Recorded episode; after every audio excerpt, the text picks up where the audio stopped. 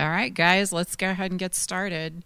Um, just so you know, I can't hear you this morning. So if you're still talking, like I have no idea, just so you know that. Um, I just wanted to remind you that towards the end today, we're going to take communion together. So if you um, want to have your bread and juice ready so that when we get ready to do that, you're ready, that would be great. And then I also wanted to remind you about Spring HEAT. Um, Spring HEAT is our fundraiser for teen camp, and obviously we're not going to be able to have that this year, so it's all going to be online. If you haven't already, please go and register for that, which registering just means you're putting your information in so that you can bid on something if you want to. You can purchase raffle tickets if you want to. There are ten dollars raffle tickets and one dollar raffle tickets, and that will all actually take place the end of the month. And so if you'll go ahead and get registered and then be watching for that, that's the way we're going to do Spring HEAT this year. It'll be fun. So I'm just going to go ahead and jump in and get started with the sermon this morning. Um, I just want to remind you um, as we talk about this that emotions are a wonderful thing. And so I don't want you to ever hear anything we say and think, oh, emotions are those, these horrible, bad things. Um, but emotions are really a gift from God, and they allow us to feel deeply. Um, we experience the delights of joy as well as the pain of loss, and emotions drive us to go after good things, and they turn us away from undesirable things. So emotions are really positive, and they're a really good thing. But because, like a lot of things, because of sin, um, both our own and in the world around us, our emotions can get distorted. And so, um, we delight sometimes in evil, and we find righteousness boring. And we're motivated to run after that which hurts us, but we run away from what's ultimately good for us. And so our feelings can also just change. They can change day to day. They can change hour to hour. They're here today and gone tomorrow, which is where the title for our sermon comes from today. And a lot of times the reason for those changes are just random things. It can be things like age. It can be things like hormones, circumstances. Even what the weather is like outside can cause our emotions to change. And so, like every other aspect of our humanity, our emotions have to be conformed to the image of Christ. And so the question I want us to really think through today during this time is, so how do we deal with emotions that are here today and gone tomorrow, that can change so quickly, in a way that reflects the character of our God, who is the same yesterday, today, and forever? And we're going to start by reading our scripture for today, which is Isaiah forty, twenty-one through twenty-four.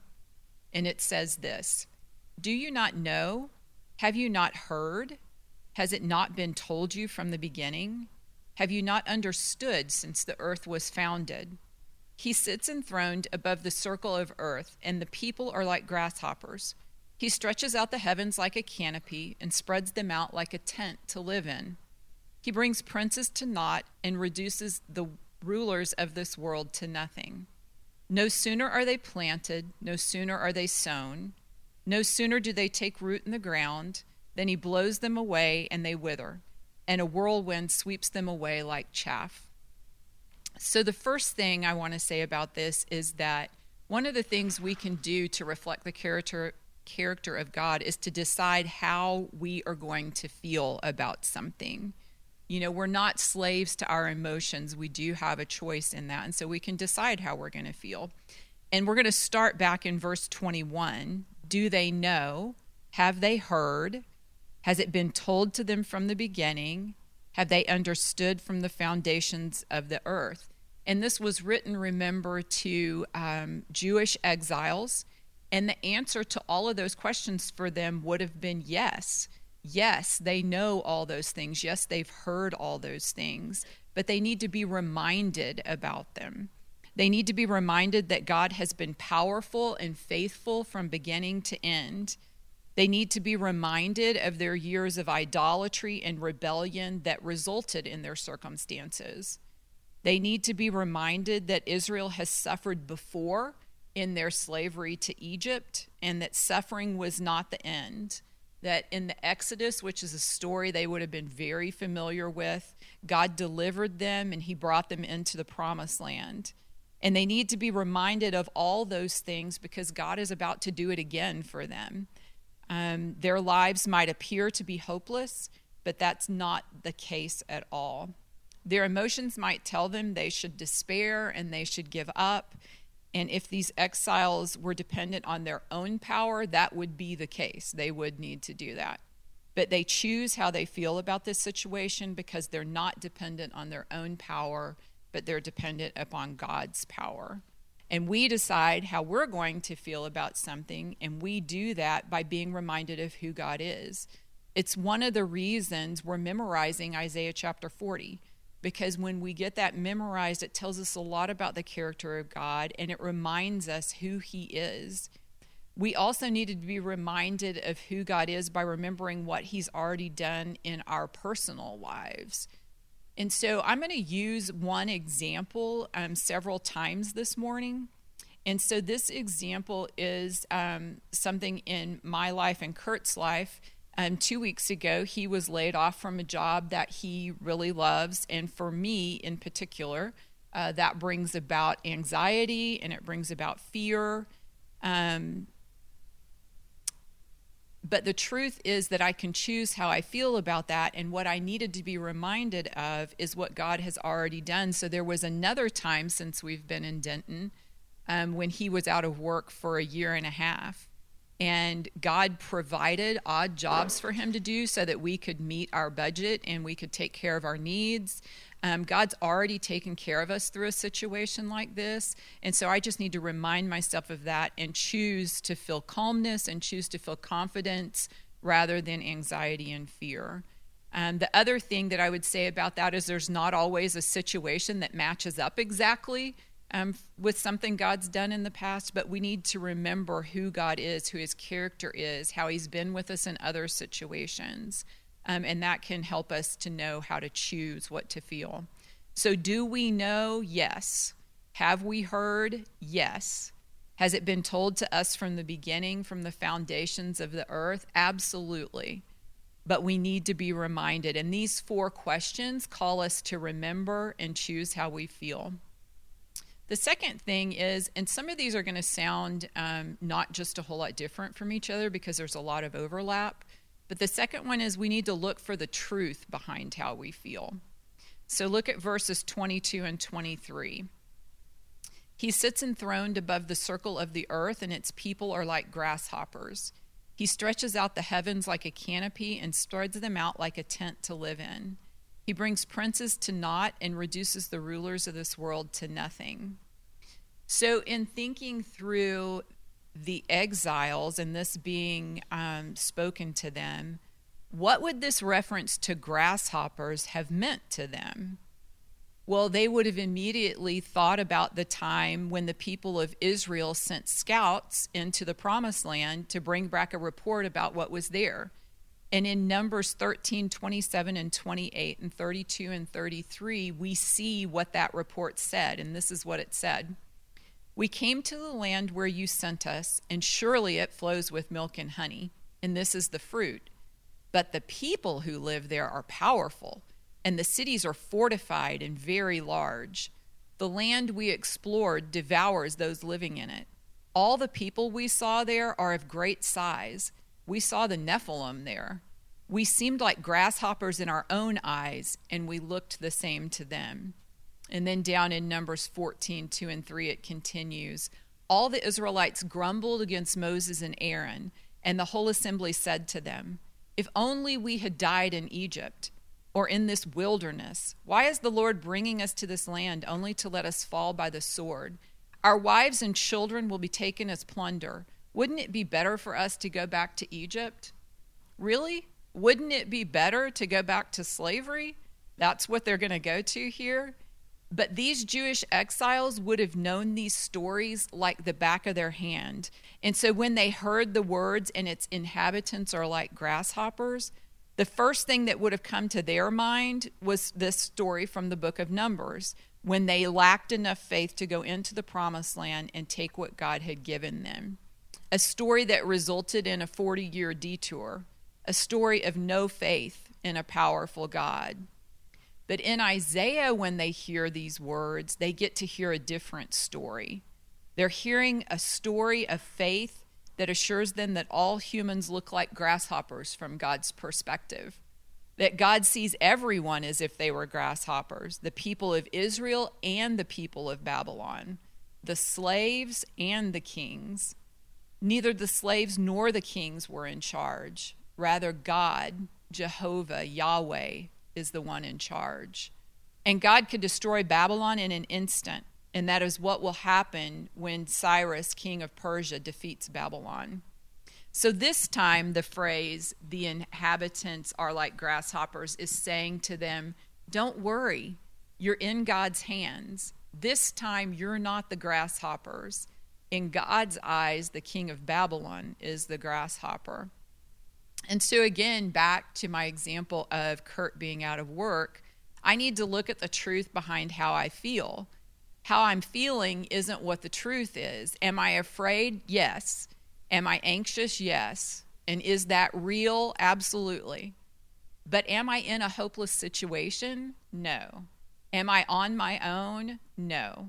The truth is that God is in control and can and has overcome whatever situation makes us afraid. Something else that really helps me with this is in my Bible, as I've been reading through the Bible this year, I've highlighted all of the descriptions of God. And so it might be a description a person in the Bible has given. It might be a description God has given about himself. But it helps me to go back and read those and remind myself of the character of God and who God is, um, so that I can um, look for the truth behind my feelings. There's another sense in which we need to look at the truth behind how we feel, and that's when it comes to obedience.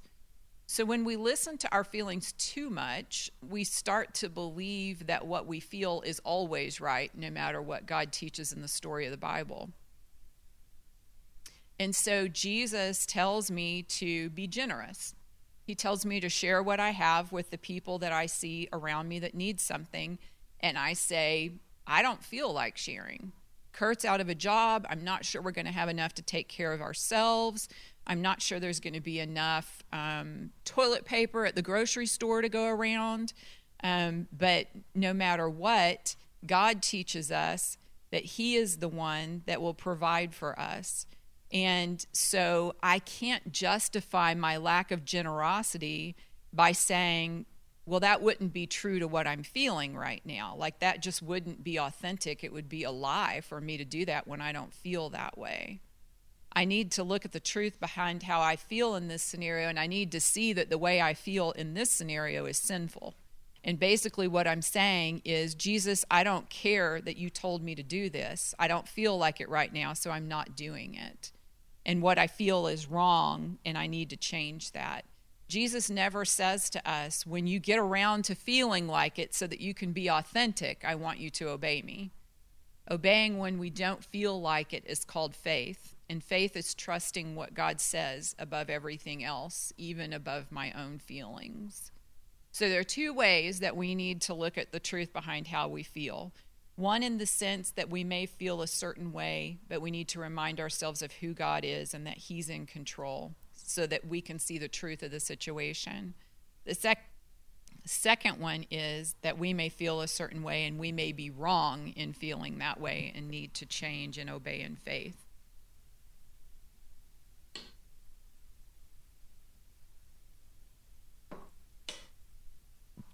And then the third thing is we need to stop taking ourselves so seriously. So in verse twenty-four, no sooner are they planted, no sooner are they sown, no sooner do they take root in the ground, than he blows on them and they wither, and a whirlwind sweeps them away like chaff. Among other things, the exiles would have been workers in the vineyards, and they would have been familiar with the winds that blow in from the desert and that sucked the moisture out of the vines. And a newly planted vine would not have any defense against a wind like this, and so it would wither and it would die, and then the wind would strip the leaves from the stalk and blow it away. That's what the chaff is. And in the same way, God is saying that he can breathe hot, dry air on a king, and that king is going to um, see that his power and his rule can wither and die. And this is where the title for our sermon comes from, this idea of emotions withering up and dying and being blown away like chaff on the vine. They're here today and gone tomorrow, and honestly, so are we. And so we've got to stop taking ourselves so seriously and learn to laugh at ourselves. I wanted to read you just a short uh, passage from the Screwtape Letters, because I think Screwtape addresses this pretty well. He's talking to Wormwood here, and he says, "I see only one thing to do at the moment. Your patient has become humble. Have you drawn his attention to that fact? All virtues are less formidable to us once the man is aware that he has done them, but this is especially true of humility. Catch him at the moment when he is really poor in spirit, and smuggle into his mind the gratifying reflection, 'By Jove, I think I'm being humble.' And almost immediately pride, pride at his own humility, will appear. If he awakes to the danger and tries to smother this new form of pride, make him proud of his attempt, and so on through as many stages as you please. But tro- don't try this too long, for fear you awake his sense of humor, his sense of humor and proportion, in which case he will merely laugh at you and go to bed." And I like this passage because I think it tells us what we should do when we realize that we're caught in a trap, like he's talking about here. So it, if you think about it, it really is kind of humorous when we try and be humble, that then we become proud of ourselves for being humble, and we get caught in that cycle over and over again. And if we would just wake up to the absurdity of that predicament and that cycle, we could laugh it off and we could go on to something else. So laughing at ourselves can be seen as a sign of humility and of understanding our place in the world. When my sister was in high school, she ran cross country, and I did not like to run at all, but one day she talked me into running with her. And so uh, we were running, and I hit an uneven spot in the um, sidewalk, and I fell, like I face planted, flat on my face. And when I did, I scraped my knees, and so blood was running all down my legs and everything. But when my sister turned around, she started laughing hysterically and would not quit. And I was so angry at her for laughing at me. And so all the way back home, she laughed literally all the way back home. And what that did is, because I couldn't laugh at myself, I over-exaggerated my injuries. I made, I kept telling her how badly I was hurt, and she was laughing at me, trying to make her feel bad. And for years after that, I refused to run again, um, all because I took myself too seriously, and I took my feelings too seriously, and I couldn't laugh at myself. But the strangest thing happened. Once I learned to laugh about it, I realized how ridiculous I was being, and I could laugh at myself, and I could move on from that, and I could start running again. But it took me several years to get to that point. So we've got to learn to laugh at ourselves. We've got to learn to be humble and to not take ourselves so seriously. So how do we deal with emotions which are here today and gone tomorrow in a way that reflects the character of God, who is the same yesterday, today, and forever? We can do that in three ways. We can decide how we're going to feel about something. We can look at the truth behind how we feel, and how we feel isn't the truth, God is, and how we feel can be wrong. We need to recognize those two things, and we need to stop taking ourselves so seriously. And so I think that um, I would love for you to go back and read through this scripture again and just think about how Um, what this said to the Jews when they read through this, what it reminded them of. And I hope that you'll be able to find some of your own lessons in that for how to deal with emotions that are here today and gone tomorrow. So if you guys have any questions, you can go ahead and submit that, and I will look at those and see if I can answer them. And also, if you have your stuff for communion, you can go ahead and get ready for that as well. I see lots of happy Easters, and somebody said they've hidden Easter eggs in our backyard. I'm excited about that. Okay, we're going to go ahead. We'll just go ahead and uh, take communion together. So one of the reasons I wanted to um, do this together this morning on Easter Sunday especially is because um, I think that this is a great gift that God has given us to help us be together when we can't physically be together. Um, I miss physically being with you guys and taking communion together, but every Sunday all over our city, we're f- separated physically from other Christians that we're taking communion with. We're separated from other Christians in our family of churches, but we're able to unite around that. And so um, I wanted us to think about the Christians this morning that we're, you're, ugh, that we're united with around the world and in our nation and in our city. And I found a, um, I don't know, I guess it's a thought by Martin Luther King Junior, and I want to read that to you this morning. It's a little bit lengthy, but not too bad, but it's really good. And it, interestingly enough, relates to our sermon this morning. But this is what he said. We must come to see that life is a pendulum swinging between two opposites, a pendulum swinging between disappointment and fulfillment, between success and failure, between joy and sorrow, and that's life. And we never mask the life, and we think that life must be only joyous and happy, and that we must live in terms of fulfillment. Disappointment is just as much a part of life as fulfillment. Failure is just as much a part of life as success. Sorrow is much a part of life as joy. That is the thing that religion helps us to see. That is the greatness of Jesus. And he goes one day out standing amid the Good Friday's light. He knows that Good Friday is as much a part of life as Easter. And life somehow is a pendulum swinging between Good Friday and Easter, swinging between agony and triumph, swinging between darkness and light. And he who learns that has learned the lesson of life, so that he doesn't break down when he faces the other side of the pendulum. When the bitter moments of life come, he doesn't break down, nor does he get overjoyous when the sweet moments of life come, because he knows that this is the endless trend of life. But one day we might be rich, and that doesn't bother us. One day we might be poor, and that doesn't bother us. And I say to you this morning that I'm not going to put my ultimate faith in these little gods that are here today and gone tomorrow. I'm not going to put my ultimate faith in a few dollars and cents and a few Cadillac cars and Buick convertibles. I'm going to put my ultimate faith in the God of the universe, who is the same yesterday, today, and forever. When all of these gods have passed away, he's still standing, and he is the eternal companion. I hope that encourages you this morning as much as it did me. I think that's a really helpful thought of the pendulum swinging. And we're going to pray together and take communion together, and then you guys can feel free to uh, fellowship over Zoom if you want to, but we'll be done after that. And God, I just want to thank you for giving us emotions. Um, I thank you for the fact that they are here today and gone tomorrow, that we don't have to just live in them, Um, and that we can see that pendulum swing back and forth between pleasant emotions and hard emotions.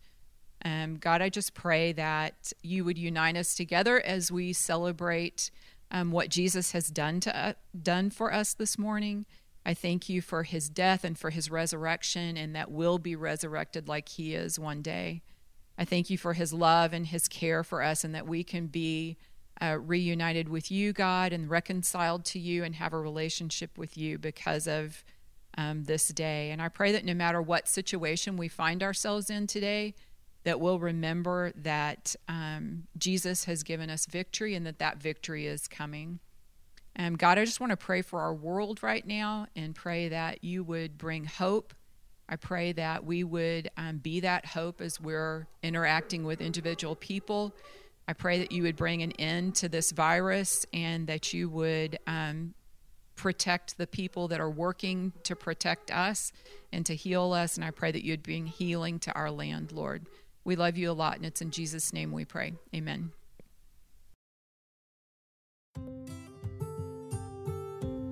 Thanks for joining us for our sermon podcast. We would love for you to join us on Sunday morning or in one of our small groups during the week. And you can get more information about that at Denton North Church dot com.